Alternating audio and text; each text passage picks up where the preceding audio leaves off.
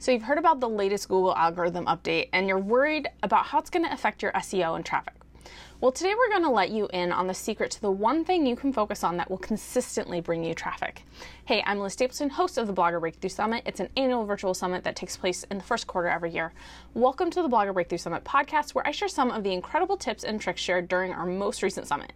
In today's episode, you'll be learning from WordPress expert Grayson Bell. Let's get to it. Yeah. So, well, I mean, Google didn't do a great job with naming naming yeah. convention. So uh, core web vitals is uh, their their metrics uh, that they that they revolve around more of like a user experience and speed, right? It's all kind of like this combined thing. And core web vitals also has uh, HTTPS security, uh, mobile friendliness. Um, no interstitial bad ads or anything that are popping up in people's faces and stuff like that. So it's it's a people hear core web vitals and all they think is speed, but it's actually multiple facets hooked together.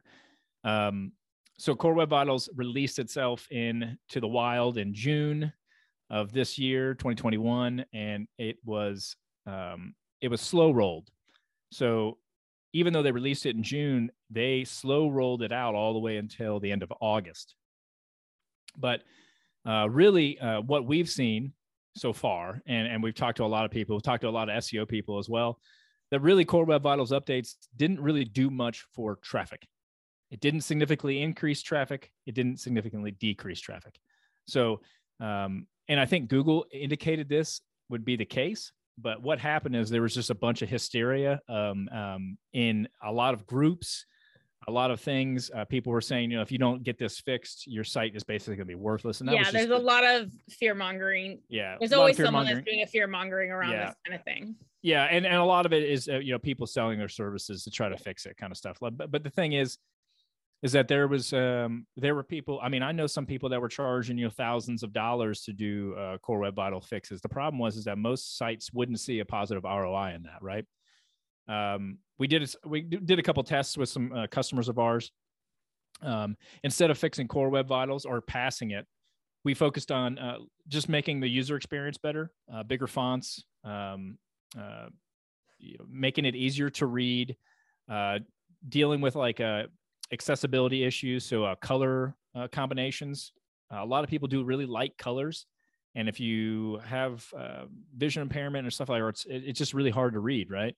So let's we want to make those things easier. So um, a lot of people made some really good changes of cleaning up their sites, and it was good.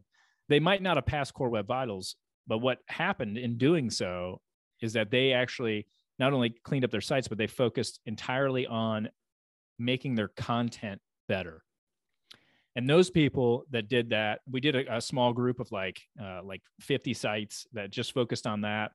And then we did uh, another group um, well actually like almost all of our customers we worked on core web vitals in some sense.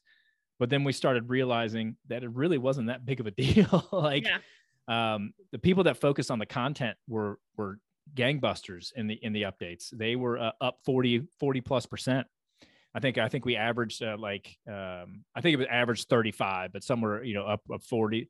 It was it was great. Now when Core Web Vitals came out, almost nothing.